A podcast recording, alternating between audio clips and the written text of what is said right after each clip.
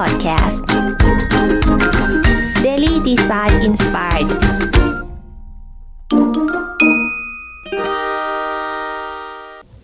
สวัสดีครับ ยินดีต้อนรับสู่หิมจิตชัดอีกครั้งนะครับ คุณอยู่กับสกลทีละพลันยูนะครับตอนนี้ก็ใกล้ปลายปีแล้วนะครับวันนี้ก็จะมารีวิวหนังสือชื่อ Ask Your Developer How to Harness the Power of Software Developer and Win in the 21st Century นะฮะก็คือถ้าแปลเป็นไทยคือว่าถาม dev ของคุณนั่นแหละ dev ก็คือ developer นะครับ อันนี้คนเขียนคือ Jeff Lawson นะซึ่งเป็น founder แล้วก็เป็น CEO ของอของบริษัทชื่อ Twilio นะครับ T W I L I O นะมันมาจากคำว่า telephone นั่นแหละผสมกันนะครับ อันนี้หนังสือเล่มนี้เนี่ยเป็นหนังสือที่เกี่ยวกับเรื่องของซอฟต์แวร์ developer นะครับหรือ dev นั่นแหละนะครับซึ่งผู้เขียนเนี่ยเป็นคนก่อตั้ง Twilio นะครับตัว Twilio เนี่ยอยู่เบื้องหลังของหลายๆแอป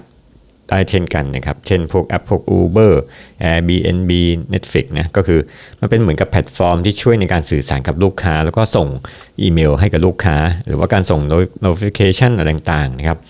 หรือเวลาเราสั่งพวกอาหารเนี่ยไปหรือว่าการส่งโค้ดเนี่ยไปมือถืออ่านี่ก็เป็นเป็นเหมือนเหมือนกับเป็นคล้ายๆกับเขาเรียกนะ third party app ที่มันแฝงอยู่ในแอปจริงนะครับ อันนี้ developer เนี่ยเขาบอกว่าเป็นคนที่อาจจะ เขาบอกว่า Twilio เนี่ยเขาบอกว่ารู้จักมากกว่าคนอื่นเนี่ยเพราะว่ามันเป็น engine อยู่ข้างหลังนะฮะเพราะว่าตัวของเวลาการพัฒนาซอฟต์แวร์แอปต่างๆเนี่ยถ้าจะถามแบบคนที่รู้เรื่องเทคนิคดีเนี่ยต้องถาม dev นะเพราะ dev เขาจะ programming นะครับผู้เขียนบอกว่าธุรกิจเกี่ยวกับดิจิตอลใหม่ๆเนี่ยก็เกิด เกิดเกิดกระบวนการเขาเรียกว่า digital transformation นะอะไรที่ยากไปกว่านั้นคือว่าการสร้างวัฒนธรรมดิจิทัลเนี่ยการที่จะสร้างซอฟต์แวร์ที่ยิ่งใหญ่เนี่ยอาจจะไม่ใช่เรื่องง่ายนะเพราะว่ามันมีการแบ่งระหว่างนักธุรกิจกับนักพัฒนาซอฟต์แวร์นะครับเพราะฉะนั้นเนี่ย CEO คนนี้เป็นเหมือนกับเป็นส่วนผสมระหว่าง dev นะกับนักธุรกิจเข้าด้วยกันนะเขาจะรู้เรื่องเทคโนโลยีด้วย แล้วก็เขารู้เรื่องรู้เรื่องธุรกิจด้วยนะครับเพราะว่าถ้าเราแยกกระบวนการการคิด 2 อันนี้ออกจากกันเนี่ย มันเหมือนกับพูดคนละภาษาแล้วก็ก็ทำงานคนละสไตล์กันนะครับ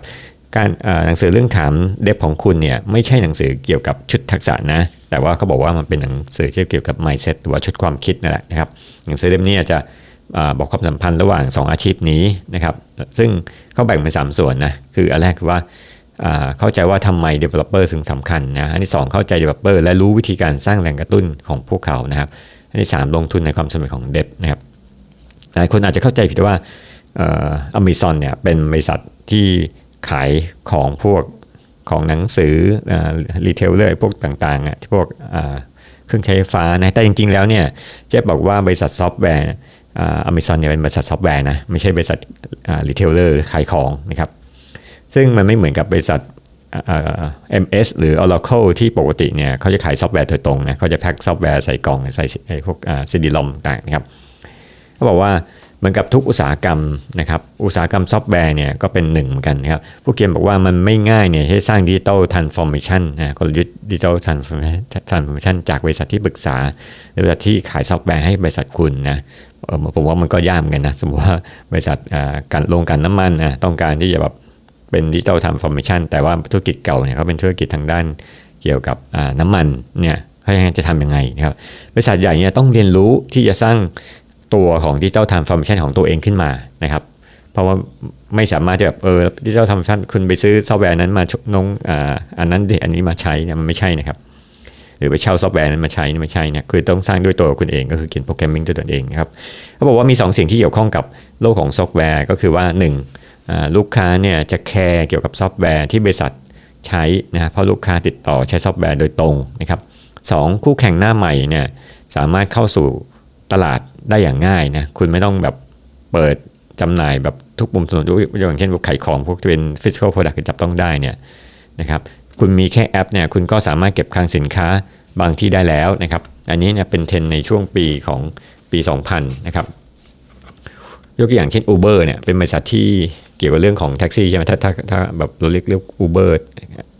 ลูกเรียกเราแท็กซี่เข้ามาเขาบอกว่า ไม่ต้องมีแท็กเขาบอกว่าในบริษัทนี้เขาไม่มีแท็กซี่แม้แต่คันเดียวในตลอด 5 ปีนะครับเช่นเดียวกับ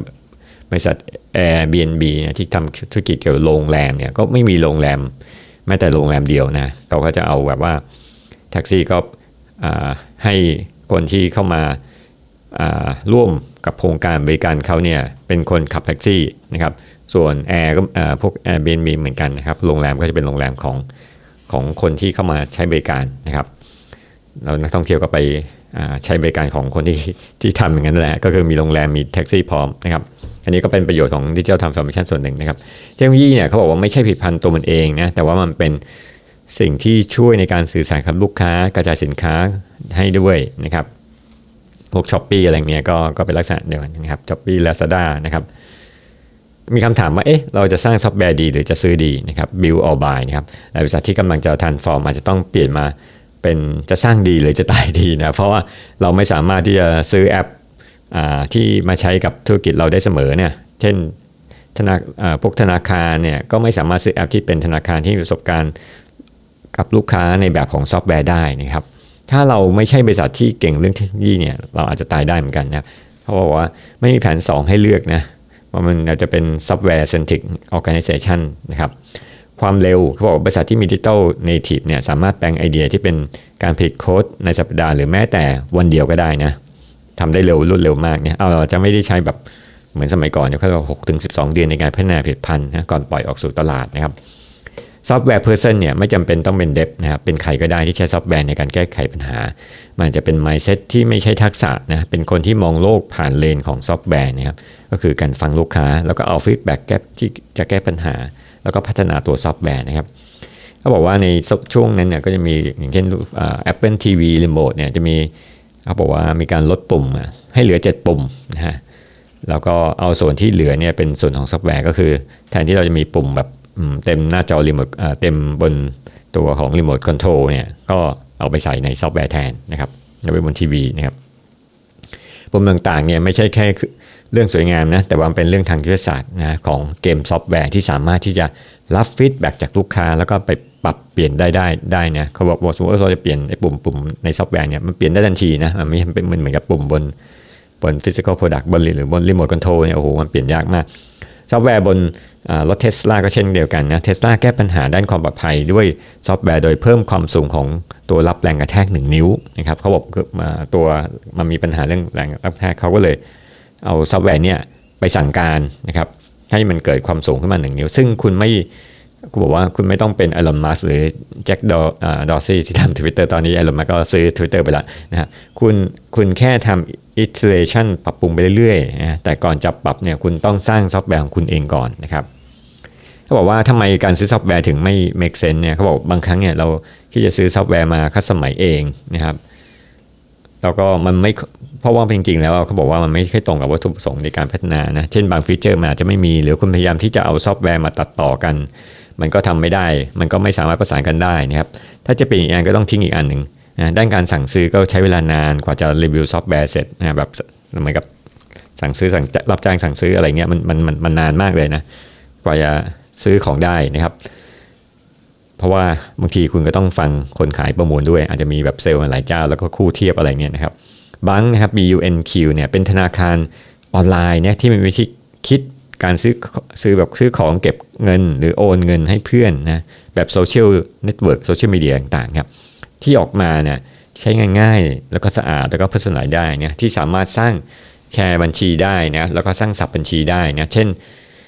อันหนึ่งเนี่ยสำหรับช้อปปิ้งอีกอันหนึ่งสำหรับทีมฟุตบอลอีกอันหนึ่งสำหรับ การบริจาคเงินให้โรงเรียนนะถ้าจะเปลี่ยนบัญชีก็แค่ใส่ PIN code นะถ้าจะไปเที่ยวกับเพื่อนเนี่ยก็ทำบัญชีกลุ่มติดตามว่าใครจะจ่ายอะไรบ้าง เหมือน American share ไว้ไปเที่ยวว่าคนนี้จ่ายค่าตั๋วไอ้คนหนึ่งจ่ายค่าอาหารนะครับ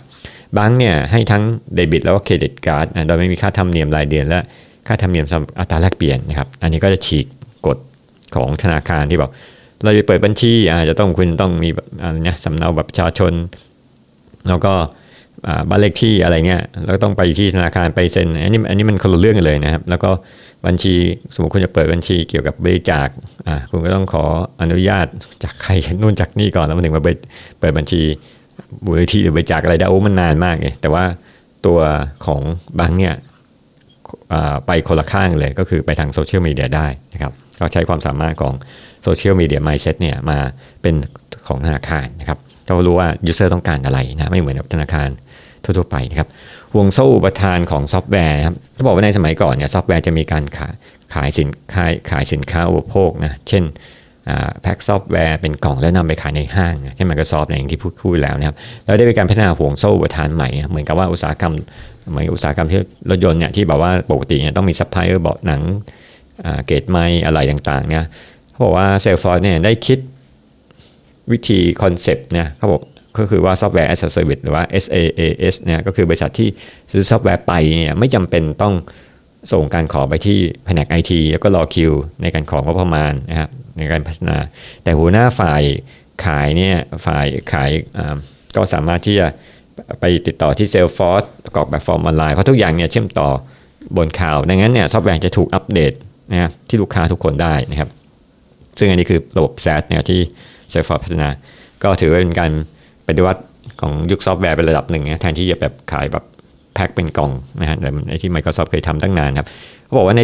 ต่อจากนี้ก็มีพัฒนาวันนี้อีกนะในปี 2004 Amazon เนี่ยเขาเรียกว่า web service นะครับ AWS นะครับก็ได้เปลี่ยนเกมโดยสามารถให้ dev เนี่ยพัฒนาแอปของตนเอง โดยสร้างสถาปัตยกรรม building block ขึ้นมาเนี่ยซึ่งบริษัทบริการของ Amazon ก็คือว่าจะให้จ่ายเป็นรายเดือน แล้วก็จ่ายตามที่ใช้นะครับ pay as you use นะฮะ ถ้าบริษัททั่วไปเนี่ยจะซื้อซอฟต์ทั้งซอฟต์แวร์แล้วคัดแวร์มาทำทำของตัวเองเนี่ยต้องใช้ก็มามากกว่าไปใช้ของ Amazon AWS นะครับ นอกจากนี้ยังมีบริษัทต่างๆ เช่น MS Google Alibaba ที่ทำเรื่อง Cloud Service นะครับ ก็หมายความว่าเหมือนกับเขาทำแพลตฟอร์มหนึ่งแพลตฟอร์มแล้ว Amazon เนี่ยก็สามารถให้ dev เนี่ยมาของบริษัทต่างๆ เข้ามาพัฒนา แล้วก็สามารถใช้ platform cloud ของ cloud ได้นะซึ่งก็จะ แตกต่างกับไอ้ software as a service ที่ Salesforce ทำนะก็ปฏิวัติอีกรูปแบบหนึ่งนะครับ Amazon เนี่ยมีวิศวกรมากในการเขียนโค้ดนะครับทำให้เกิดการเคลื่อนทัพที่ช้าเจฟฟ์ เบโซสก็เลยคิดว่าทีมเขาเลยคิดอีกวิธีการบริหารจัดการก็ทีมพิซซ่าสองถาดนะก็โดยการแบ่งเป็นทีมเล็กที่ทำงานได้เร็วนะปัญหาก็คือเพราะว่าพิซซ่าสองถาดหมายว่ามันกินได้กี่คนนะครับก็ประมาณอยู่ที่ สี่สี่ห้าคนก็ก็หมดแล้วนะครับปัญหาคือเกิดขึ้นก็คือตอนการสื่อสารนะครับเพราะต่างคนต่างเขียนโค้ดนะครับ ดังนั้น web service เนี่ยจึงเป็นคำตอบนะพวก microservice นะเป็นการบริการส่วนตัวที่ไม่ใช่การส่งโค้ดแต่เป็นเว็บเบส API ที่ทำให้โค้ดสามารถคุยกันได้ โอ้โห อันนี้ก็สุดยอดนะครับ การเขียนโค้ดเป็นการสร้างสรรค์นะเขาบอกงี้นะครับ คนดังๆหลายคนก็ใช้ซอฟต์แวร์เหมือนกับคนทั่วไปนะครับ เพื่อทำงานแบบมืออาชีพนะ เช่นพวกดาราบางทีอาจจะใช้ Final Cut Pro ตัดต่อนะฮะหรือทากล้องอะไรต่างๆนะก็หรือว่าใช้ GarageBand ในการทำพอดแคสต์นะก็การเขียนโค้ดเนี่ยเป็นเขาบอกว่าเป็นกิจกรรมที่สร้างสรรค์เพื่อการใช้ใช้งานที่แตกต่างกันนะครับอย่าง IG นะฮะถูกเฟซบุ๊กซื้อด้วยราคา 1 ล้านล้านเหรียญจากวิศวกรแค่ 2 คนนะเช่นเดียวกับ WhatsApp ที่ทำงานด้วยคนเพียง 50 คนนะครับโอ้โหแบบ แบบว่าถูกซื้อมาด้วยราคาเพราะว่าอันนี้คือการสร้างสรรค์เพราะว่า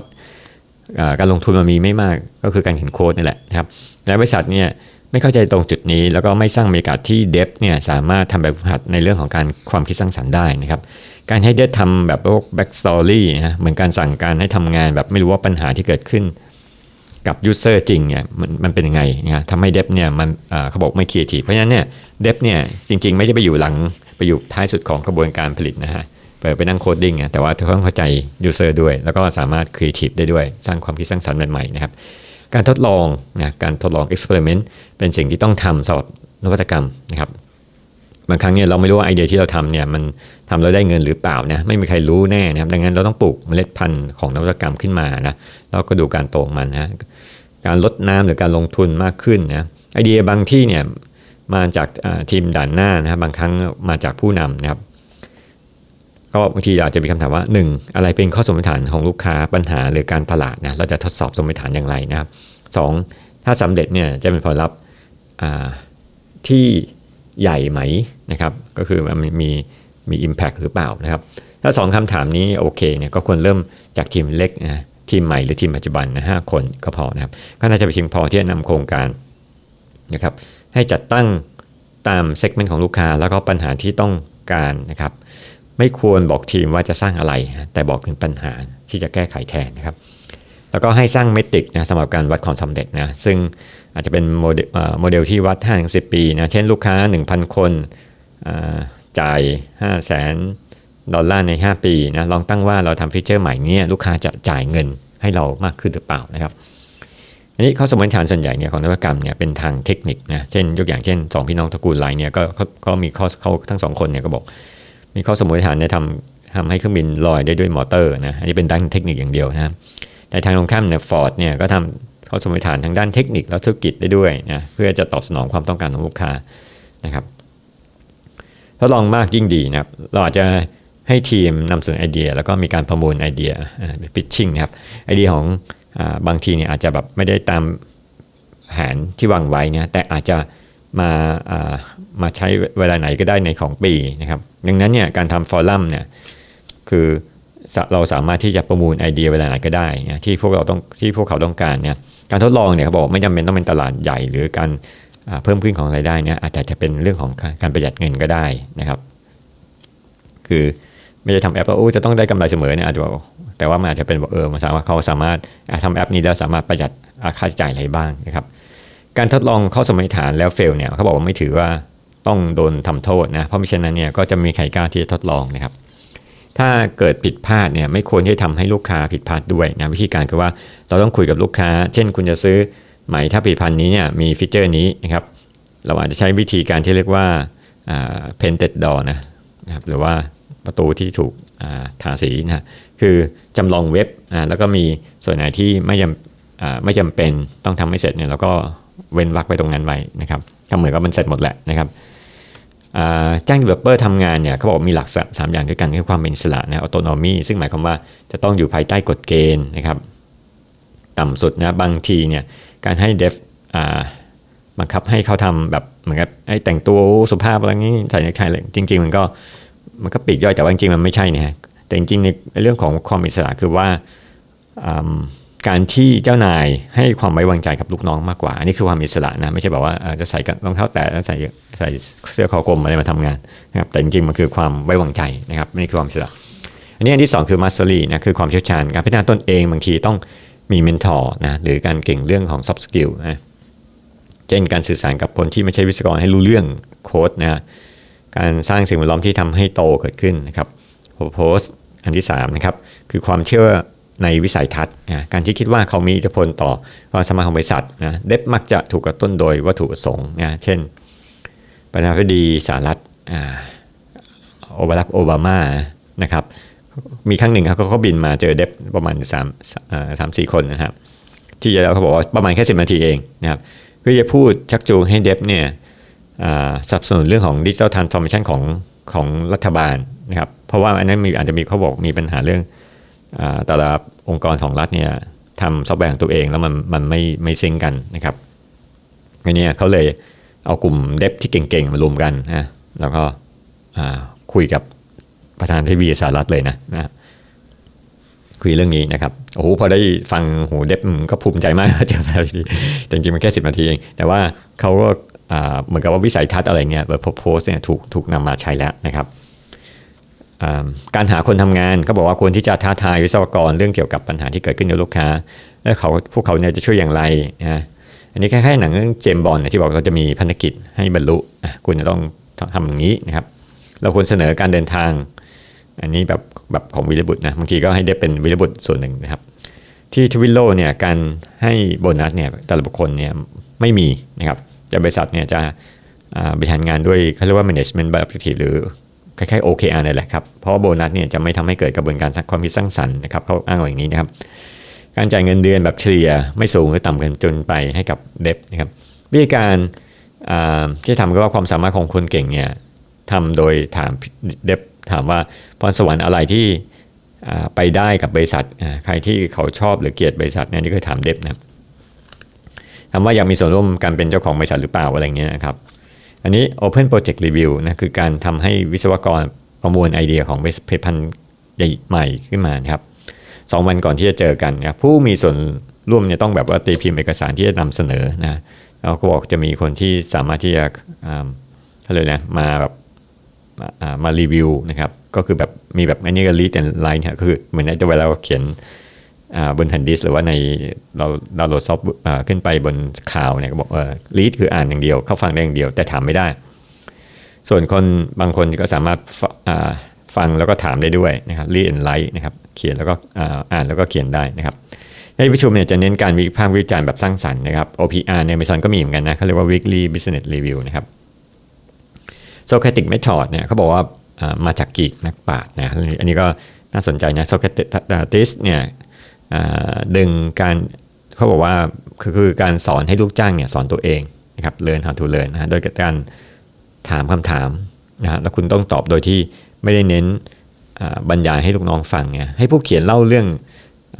the blameless postmortem ก็คือว่าการหาสาเหตุของปัญหามากกว่าการกล่าวโทษคนที่ผิดพลาดนะครับ เช่นเด็บเขียนโค้ดแล้วมีบั๊กนะแทนที่จะกล่าวโทษแต่เราา ถามว่าทำไมไม่สร้างระบบที่สามารถเช็คตรวจสอบได้นะครับ learning by doing บางครั้งเนี่ยเราจะต้องเรียนขณะแก้ไขปัญหานะตัวอย่างเช่นบริษัท Target นะบริษัทที่ของอเมริกาที่ซูเปอร์มาร์เก็ตนี่แหละที่มีวิศวกรที่เขียนภาษา Python ไม่เป็นนะครับพวกเขาสี่คนเนี่ยต้องเขียนแอปให้ HR นะซึ่งสามารถทำเสร็จภายใน6สัปดาห์นะครับเพราะว่าการเรียนรู้เนี่ยอาจจะผ่านการอ่านการค้นคว้าในอินเทอร์เน็ตนะก็คือแบบ learning by doing นะเรียนเรียนรู้ขณะทำนะครับอาจจะแบบ โอ้ไม่ต้องไป take course หรือเรียนอะไรมาตั้งนาน แต่ว่าเรียนขณะทำเลยว่ามันมีปัญหาอย่างนี้เนี่ยจะแก้ไขปัญหาไงนะครับ เจฟมีปัญหาในเรื่องที่ทำงานที่ทุกคนไม่ได้เห็นภาพรวมนะทำถ้าเขียนแผนผังองค์กรเนี่ยมันก็จะเป็นแบบเส้นตรงอย่างเพราะว่ามันเป็น flat organization ทำแบบ hierarchical ก็คือแบบว่าเป็นเหมือนแผ่นภูมิต้นไม้ที่แบบลงมาลึกๆนะนี่มันเป็น flat เลย ปัญหาคือว่าการสื่อสารมันก็อาจจะแบบผิดพลาดเนื่องจากว่ามันยาวนะครับ ไม่เหมือนแฟลตหมดเขาบอกว่าให้ลองวางแผนจะจัดเป็นกลุ่มนะออกเป็นกลุ่มเล็กๆนะกลุ่มสำนวนกลุ่มวิศวกรนะครับ ผู้จัดการผลิตภัณฑ์ต่างๆนะครับ customer อ่า customer พันธกิจและตัวชี้วัดนะทีมของทวิโลได้ใช้ OKR ในการวัดแผนระยะยาวนะโดยที่ทีมจะต้องสื่อสารกับลูกค้า ซึ่งทีมจะต้องสร้างตัวชี้วัดของทีมขึ้นมาเองด้วยนะมิโทสิตนะก็คือการทำให้ทีมเล็กๆเขาบอกว่า